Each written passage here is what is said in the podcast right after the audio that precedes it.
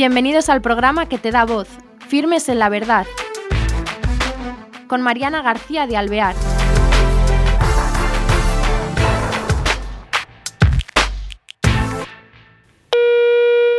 Hola, queridos oyentes, bienvenidos a este programa de Firmes en la Verdad.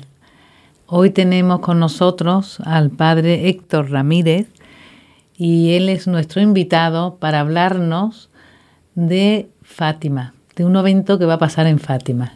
Él es sacerdote diocesano en Getafe y fue trasladado como capellán, uno de los capellanes, múltiples capellanes que hay en Fátima, para atender a los peregrinos de habla española. Y lo tenemos con nosotros y nos va a contar más cosas sobre Fátima. ¿Qué tal, Padre Héctor? Encantados de tenerle con nosotros. María, buenas. Gracias también por darnos esta oportunidad de, desde Fátima, pues transmitir este, este mensaje que consideramos, al menos los que estamos aquí y pasamos por aquí, de una gran importancia para el mundo de hoy. Ante todo, Padre, eh, explíquenos qué es eh, la labor de un capellán como usted, que dice que son no sé cuántos serán allí, pero un capellán en Fátima, ¿cuál es su labor? Pues mira, primero para que la gente así encuadre bien un poco la labor de sacerdotal, porque parece que no es exigente, pues Fátima es un santuario, los hay que visitan más, que más son más visitados. Eh, Fátima es visitada en promedio de, por 6 millones de peregrinos al año. Por lo tanto, estamos estables alrededor de 20 capellanes. Un buen número, lógicamente, es de habla portuguesa, porque la mayoría de los peregrinos, por la, la, cercanía geográfica, pues son los, los propios portugueses. Pero después, el segundo número mayor de peregrinos son los de habla hispana, español, y lógicamente españoles, por la, la cercanía geográfica.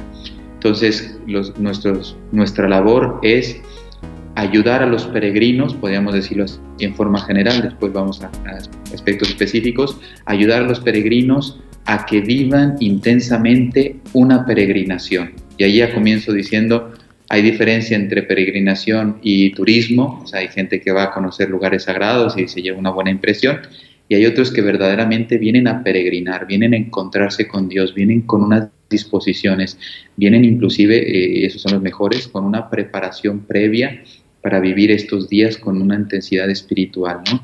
Y entonces los peregrinos verdaderamente no se quedan en la rama, sino que van al núcleo, ¿no? A encontrarse con Dios primero, que ese es el, el verdadero mensaje de la Virgen, nos vuelve a llevar a su Hijo Jesucristo, especialmente en la Eucaristía, a través de su corazón inmaculado, con ese rezo del Santo Rosario que ella tanto pidió aquí en Fátima, y después con ese deseo, como le pidió a Lucía, pero después lo está pidiendo a todos, después de esa experiencia en Fátima, yo digo que Fátima no termina aquí, sino que Fátima inicia en Fátima. Ella quiere extender su devoción al corazón inmaculado. Bueno, más a, a fondo, Dios quiere extender esa devoción en el mundo, ¿no? Que fue presentada aquí y también sabemos que tiene mucho que ver el mensaje de Fátima con España, porque Lucía también pasó una, varios años en, en, Pontevedra y Tui, ¿no? Por lo tanto, yo lo digo, también es un mensaje que engloba Portugal, Fátima. Bien, pues mi labor es esa, hacer que los peregrinos vivan intensamente esa peregrinación. ¿Cómo? Pues recibiéndolos, acogiéndolos, en el sentido de dándoles la bienvenida, acompañándolos, que conozcan los lugares que hay aquí, también los que necesiten, no conozcan el mensaje, pues se les da catequesis. También se les puede ayudar en el tema de la confesión, porque aquí mucha gente es tocada por la gracia y aquí en los santuarios son lugares de mucha conversión. Quizá en las parroquias es para lugares de mucho crecimiento en la fe. Los santuarios, Dios toca mucho el corazón de los peregrinos, ¿no? A mí me gusta definir, es una opinión personal, Fátima, puerta del cielo, ¿no? Porque de verdad es como una puerta donde Dios desde el cielo derrama gracias muy especiales y muy fuertes, muy potentes, usando lenguaje así popular, en los corazones de los hombres. Y después, lógicamente, lo más importante, acompañar a Cristo, aquí se hace el Via Crucis, es, una, es algo también una, algo muy importante en Fátima, y el centro, la Eucaristía y la adoración eucarística. Claro, es que muchísima labor la que realizan. Antes que seguir con el tema actual, yo querría, por si nos está viendo alguien, alguna persona joven, porque eh, quizá los mayores se han oído más hablar de Fátima, hoy día no se lleva tanto. Si alguien pasara y nos dijera, bueno, me gustaría saber algo de la historia de Fátima, porque sí he oído hablar, pero en realidad no sé de qué se trata. me gustaría hacer un recorrido cronológico y sucinto para que sepan de que cuando hablamos de Fátima, cómo fueron las apariciones y en, y en los años. Sí, pues mira, yo le digo a la gente que me gusta hacer como un marco de referencia para que la gente se ubique muy bien, porque a veces ya cuando llegan aquí dicen, eh, bueno, queremos rezar a, Jacinta, a Jacinto, perdón, y a Francisca, ¿no? Ya empezamos mal porque ni siquiera los nombres, ¿no?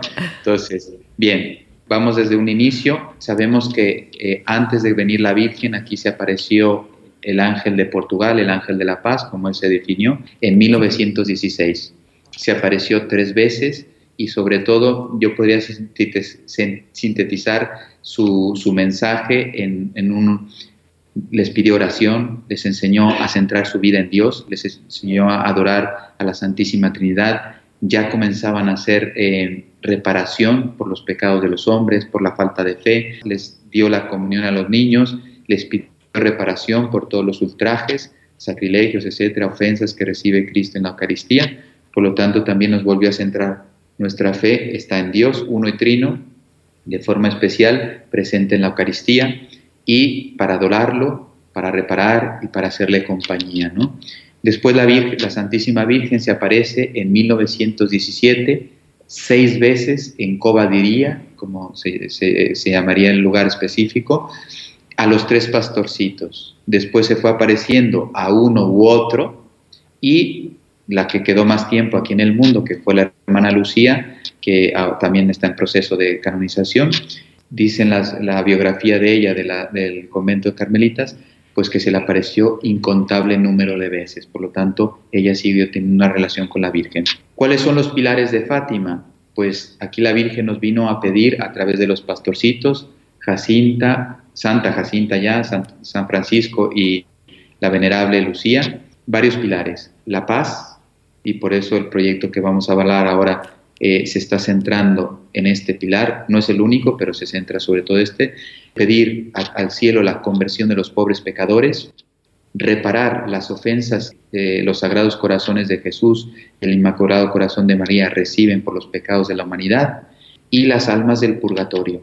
Parece que no, pero la gente cuando llega aquí descubre que este mensaje también está intercediendo por esas almas que necesitan nuestras oraciones. En pocas palabras, es la revelación de Dios de una forma muy concreta y muy práctica para el, para el hombre. Pues yo creo que ha quedado claro cómo fue a principio del siglo y los pilares importantes del mensaje de la Virgen a, estos niños.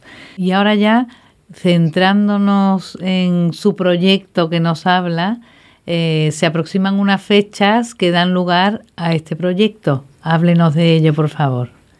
Sí, así es. Pues acabamos de pasar el año 2017 eh, fueron, fue el centenario de las apariciones de la Virgen, esas apariciones que hubo aquí, seis apariciones de mayo a octubre, en día 13, salvo agosto que no pudo ser porque los niños estaban en prisión, pero en esos seis meses estuvo la Virgen viniendo aquí. Bien, ya pasamos el centenario, centrados en ella, y ahora vienen dos centenarios también muy importantes, que es el centenario de la partida del cielo el 4 de abril de este año de San Francisco Marto y el próximo año, 20 de febrero de 2020, de Santa Jacinta Marto, que eran hermanos.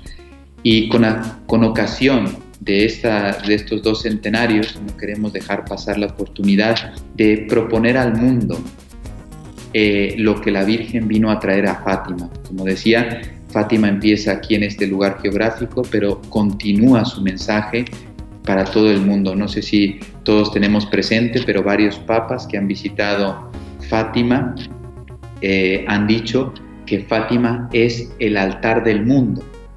¿Por qué? Porque su mensaje tiene una, una influencia, una repercusión muy importante en la historia y en el mundo. Bueno, con motivo de esto, eh, este evento es un rosario mundial. ¿En qué consiste? El día 4 de abril estamos invitando al mundo a unirse a Fátima. No tiene que venir porque ahora es muy fácil con los medios de comunicación. Se va, va, a ser transmitido por algunos ya canales de televisión católicos confirmados, por radio, por ejemplo, en España ya nos ha confirmado Radio María y algunas otras radios eh, por internet que van a, a, retransmitir este, este evento, este Rosario Mundial. Entonces, tiene tres pilares el evento. Parte de la parroquia de Fátima para el mundo y tiene, va a ser una adoración, un rosario en varios idiomas porque es mundial y nos consagramos al final al corazón inmaculado de María.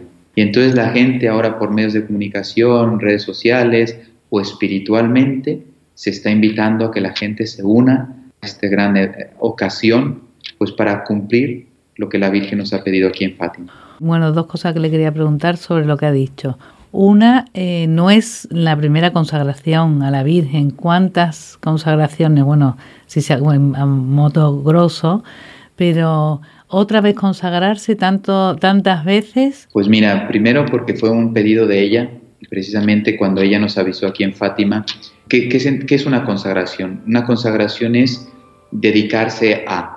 Yo creo que el, que mejor ha, logrado explicar esto eh, en la iglesia en cuanto a la consagración a María para llegar a Jesús han sido el santo San Luis María Griñón de Montfort. Y precisamente él nos decía, es poner todo nuestro ser en manos de María, en quien te fías, lógicamente, y lo, qué mejor que ella, es el camino más cierto, más seguro, más claro, más corto para llegar a Jesús, para llegar al cielo. Entonces el consagrarnos es tener ese deseo por amor de entregar nuestro ser a ella, nuestra vida, nuestras obras, para que ella nos conduzca, como hizo los, con los pastorcitos. Fíjate que aquí podíamos hablar también para muchos programas, porque los pastorcitos así de pequeños, pero tuvieron unas obras heroicas, unas virtudes heroicas, muy heroicas.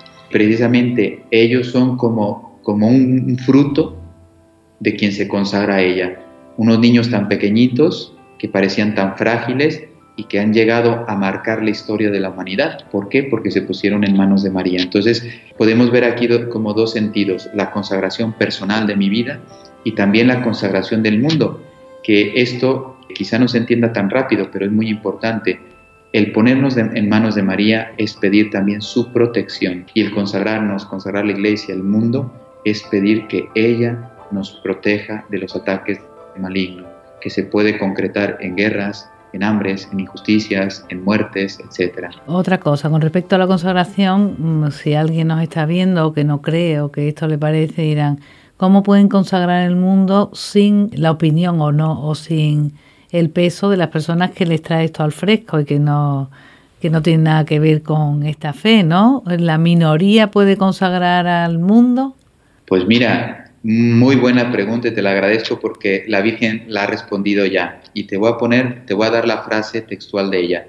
Ella dice, rezad, rezad mucho y sacrificaos por los pecadores, porque muchos van al infierno, porque no hay quien rece y se sacrifique por ellos. Entonces, el hecho de que todos los que participen en este Rosario Mundial, que se llama Mater Fátima para el mundo, nace del corazón de María, de nuestra Madre, y se quiere extender al mundo, precisamente es eso, esas personas que se consagren y que consagremos al mundo, es traer bienes, inclusive para las personas que no lo buscan. Eso es maravilloso. Por amor a Dios y a los hombres, que ese es el primer mandamiento ¿eh? revelado por Jesucristo, amar a Dios sobre todas las cosas y amar a nuestro prójimo, pues precisamente por ese amor a Dios y por ese amor a nuestros hermanos, yo quiero obtener bienes para ellos, aunque ellos no lo busquen. La Virgen en Fátima hizo un llamado muy fuerte de interceder, ella le llamaba los pobres pecadores. Entonces precisamente es eso, los pecadores no les interesa convertirse, no les interesa a Dios, pero sin embargo, los pastorcitos es un gran ejemplo. ¿Cuántas almas habrán llevado al cielo o presentado al cielo estos pastorcitos con su sacrificio, con su ayuno, con sus a soportar sus enfermedades, sus penitencias, aceptar la voluntad de Dios. Por ahí otra pregunta. También en la actualidad, que parece todo marcado por el prisma del hedonismo, y del placer y del vivir bien, ¿no? Del bienestar. Eh, oír estas palabras que usted acaba de decir de sacrificio, de enfermedades, de sufrimiento, mm, no sé quién nos verá si, si pensará, uff, pues yo con esta, esto de luego no va conmigo, porque yo no estoy dispuesto a sufrir, ¿no? Y por otra parte, para el cristiano, eso, algunos también podrán pensar, uff, o sea que el cristiano lo que tenemos que hacer es venir a sufrir. ¿Qué atractivo tiene para nosotros lo que la Virgen pide de mortificación, de sufrimiento y con el ejemplo de estos santos pequeños, ¿no? Francisco y Jacinta. Estás muy inspirada, ¿eh? te felicito, porque me parecen preguntas muy, muy fundamentales, muy delicadas. Eh, todos los sacerdotes que me estén escuchando me van a dar la razón. Muéstrame un filósofo que haya dado respuesta al mal y al sufrimiento. Si no se aproxima uno al sufrimiento con la fe, no se puede explicar. Que los filósofos solamente toman la razón, no pueden explicar ni cómo puede existir el mal en el mundo y, no le pueden dar sentido al sufrimiento. El primero que da sentido al sufrimiento es Jesús. Y entonces, eh, a través de la cruz, Él entregó su vida para que otros tuvieran vida. Entonces, el sufrimiento va unido al amor. El amor es lo importante. Y cuando uno ama, desea lo mejor para el otro. Y entonces, aplicando la Fátima, la Virgen le mostró precisamente a dónde iban las almas que pecan, a un sufrimiento eterno. Y entonces ella les pedía a estos niños que se sacrificaran que, por amor, que entregaran su vida para que otros no sufrieran. Aquí el fundamento del, del sufrimiento es el amor. Por amor yo no quiero un mal tuyo y soy capaz de privarme de muchas cosas con tal de que tú tengas vida. Y te voy a poner un ejemplo de los, ya hablando de los pastorcitos, que me parece de los más fuertes. La Virgen, se la, como dije, se le apareció seis veces a los tres niños. Después se le apareció un poco a Jacinta y después muchas veces a Lucía. Una vez se le aparece a Jacinta y le dice, Jacinta, pronto voy a llevar a Francisco al cielo, porque fue el primero que murió, un año antes que su hermana. Y le dice, ¿tú quieres venir ya con Francisco al cielo o prefieres quedarte aquí para sufrir por los pecadores? La historia nos dice la respuesta. Ella elige, fíjate, cuánto amaba el bien eterno de las almas, que ella le dice a la Virgen, yo me quedo aquí para sufrir más por los pecadores. Y la Virgen le respondió, Jacinta, vas a sufrir mucho y morirás solita. Y efectivamente, ella murió solita en Lisboa, pero le dice una cosa preciosa, yo vendré a recogerte. Fíjate, una niña, y recordemos, Jacinta en ese entonces podría tener ocho años. Yo, yo fui capellán de colegios. ¿Eh? Yo sé lo que hace un niño a los ocho años, está jugando, está aprendiendo a leer, está aprendiendo a sumar. Su vida es familia, juegos, amiguitos. Mm. Esta niña estaba salvando el mundo con ocho años. Ahora entiendes la, razón de aprovechar los centenarios porque tenemos que conocer la figura de los pastorcitos. Es importantísimo porque estos actos nos ayudarán a acercarnos a todo lo que es la vida de estos santos que no conocemos. Nos quedan cinco minutos. Quería ir un poco también a lo práctico, porque los que nos estén viendo decir, bueno, el 4 de abril, ¿qué hacemos? Pues ya he dicho que también por los medios, pero ¿cómo se puede participar? Desde España, por ejemplo, ¿qué horarios habría? Como pues a lo mejor personas mayores que estén en sus casas para decirle a los nietos, ¿no? Dónde tienen que ir, dónde tienen que unirse, si hay que apuntarse o simplemente poner algún medio. Pues mira, eh, lo ideal sería, y aquí hacemos una invitación para todos los que nos escuchen, que lo hicieran en sus parroquias que en una parroquia, por ejemplo, en Madrid o Asturias o donde fuera, expusiera el sacerdote el Santísimo para hacer la misma hora eucarística, la hora santa de adoración. Se, podrían conectar si quisieran. Aquí va a ser de 8 a 9 hora portuguesa, sería de 9 a 10 hora España. ¿Por la mañana? De la noche, 20 horas. Y entonces sería conectarse y seguir el rosario en, en, varios idiomas. Si buscan otra hora, no necesitan conectarse con nosotros, puede ser las 7 de la tarde y tal. Todos los textos y meditaciones y todo eso se va a entregar a todo el mundo, se está traduciendo. Nosotros habíamos propuesto siete idiomas, pero ya nos están ayudando a traducir algunas cosas hasta en 14 idiomas, idiomas que no habíamos pensado. Entonces, ese es el ideal, que una parroquia eh, replicara, por decirlo así, la adoración en su parroquia. Tiene la adoración tal. Hay dos elementos que no he mencionado que también van a hacer la oración muy importante. Si se hace en una parroquia, el sacerdote que se pusiera a confesar, para que sea un momento también de gracia y de, reconciliación de las personas que asistan. Y ese día se le va a pedir a la gente que haga ayuno, que se pusiera, ofrezca ayuno para darle mayor fuerza, como dice el Evangelio, a, la oración. ¿Cae en sábado? Perdón, ¿cae en sábado el 4?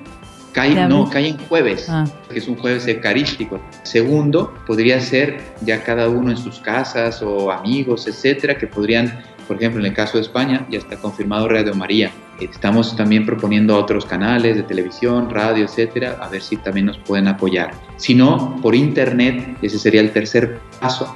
Vamos a tener por YouTube, tenemos una web, por Facebook, que se llama materfatima.org. Ahí tienen todo. Inclusive si alguien quisiera hacerlo en casa, se descarga los textos, podría invitar a su familia, a sus amigos eh, porque si perciben lo importante aquí es unir el mundo, no en el mismo momento, sino en el mismo día, para que sean millones de oraciones que la Virgen las pueda escuchar y lógicamente pues derramar Dios a través del corazón Inmaculado de María todas esas gracias. Y luego la última forma de, participar sería espiritualmente. A lo mejor yo estoy viajando estoy en, el, en mi oficina, lo que sea, me uno a ellos eh, espiritualmente una hora de, oración. Padre, pues eh, nos lo ha explicado perfectamente y bueno, les agradecemos eh, que me imagino que, que ahí actúa el Espíritu Santo, ¿no? En iluminarles para emprender estos acontecimientos, emprender estos actos para unir a toda la humanidad y a todos los cristianos. Ya por curiosidad, que nos van a quitar el tiempo, pero esto lo habrán empezado entre pocos de ustedes, ¿no? Para organizar todo este follón ahora mismo, que seguro que se, se masifica enseguida, ¿no? Yo te lo cuento así rápidamente porque fue muy simpático y, y queda muy claro que todos los que nos escuchen van a decir, entonces ya entendí, es de Dios. Éramos cuatro personas que en el centenario de las apariciones de la Virgen, 2017, todo el año pasamos en oración para pedirle a Dios y, verificar que fuera una idea del cielo y no nuestra. Iniciativas de estas hay muchas, pero que nazcan en Fátima no hay muchas. Yo que sepa, es la única con este carácter mundial. Entonces, estas cuatro personas fuimos a la parroquia de Fátima con el padre Rui, párroco, le encantó la idea, nos acogió, fuimos con el rector del santuario, para pues, ver la manera de, no es un evento del santuario, pero el santuario colabora, y después con el cardenal Antonio Marto, y él aprobó y bendijo este proyecto. A día de hoy estamos en 34 países ya, y estamos en espera que nos confirmen 7, 8 países, eh, gracias a Dios, y ahora con los medios de comunicación y redes sociales, bueno, se están extendiendo de una forma rapidísima. Pues eh, lo que veo claro es que la Virgen no nos deja y que está ahí sigue eh, ayudándonos a acercarnos a su Hijo y a, la oración y sacrificio y a seguir lo que ella viene a enseñarnos, su mensaje. Padre, muchísimas gracias. ¿Puedo darle la bendición? Sí, por favor, sí, sí, sí, encantados. yo se la doy como sacerdote, pero también sé que estoy en un lugar privilegiado y pedimos que la Virgen bendiga pues también a, a vosotros con esta iniciativa de Firmes en la Verdad ¿eh? a las hermanas que, y la, su congregación que están ayudando a, que esto se haga realidad. El Señor esté con vosotros y con tu espíritu. La bendición de Dios Todopoderoso, Padre, Hijo y Espíritu Santo, descienda sobre vosotros y que el corazón inmaculado de María os proteja y os acompañe siempre. Amén. Muchísimas gracias, Padre. Nos quedamos con la bendición del Padre Héctor y bueno, les animo a todos a acercarnos a ese día a rezar desde luego de donde estemos, si alguien puede ir a Fátima a animarse y también acercarnos a la vida de estos santos tan pequeños y tan grandes y para que ellos nos acerquen más a Dios. Hasta el próximo programa. Gracias.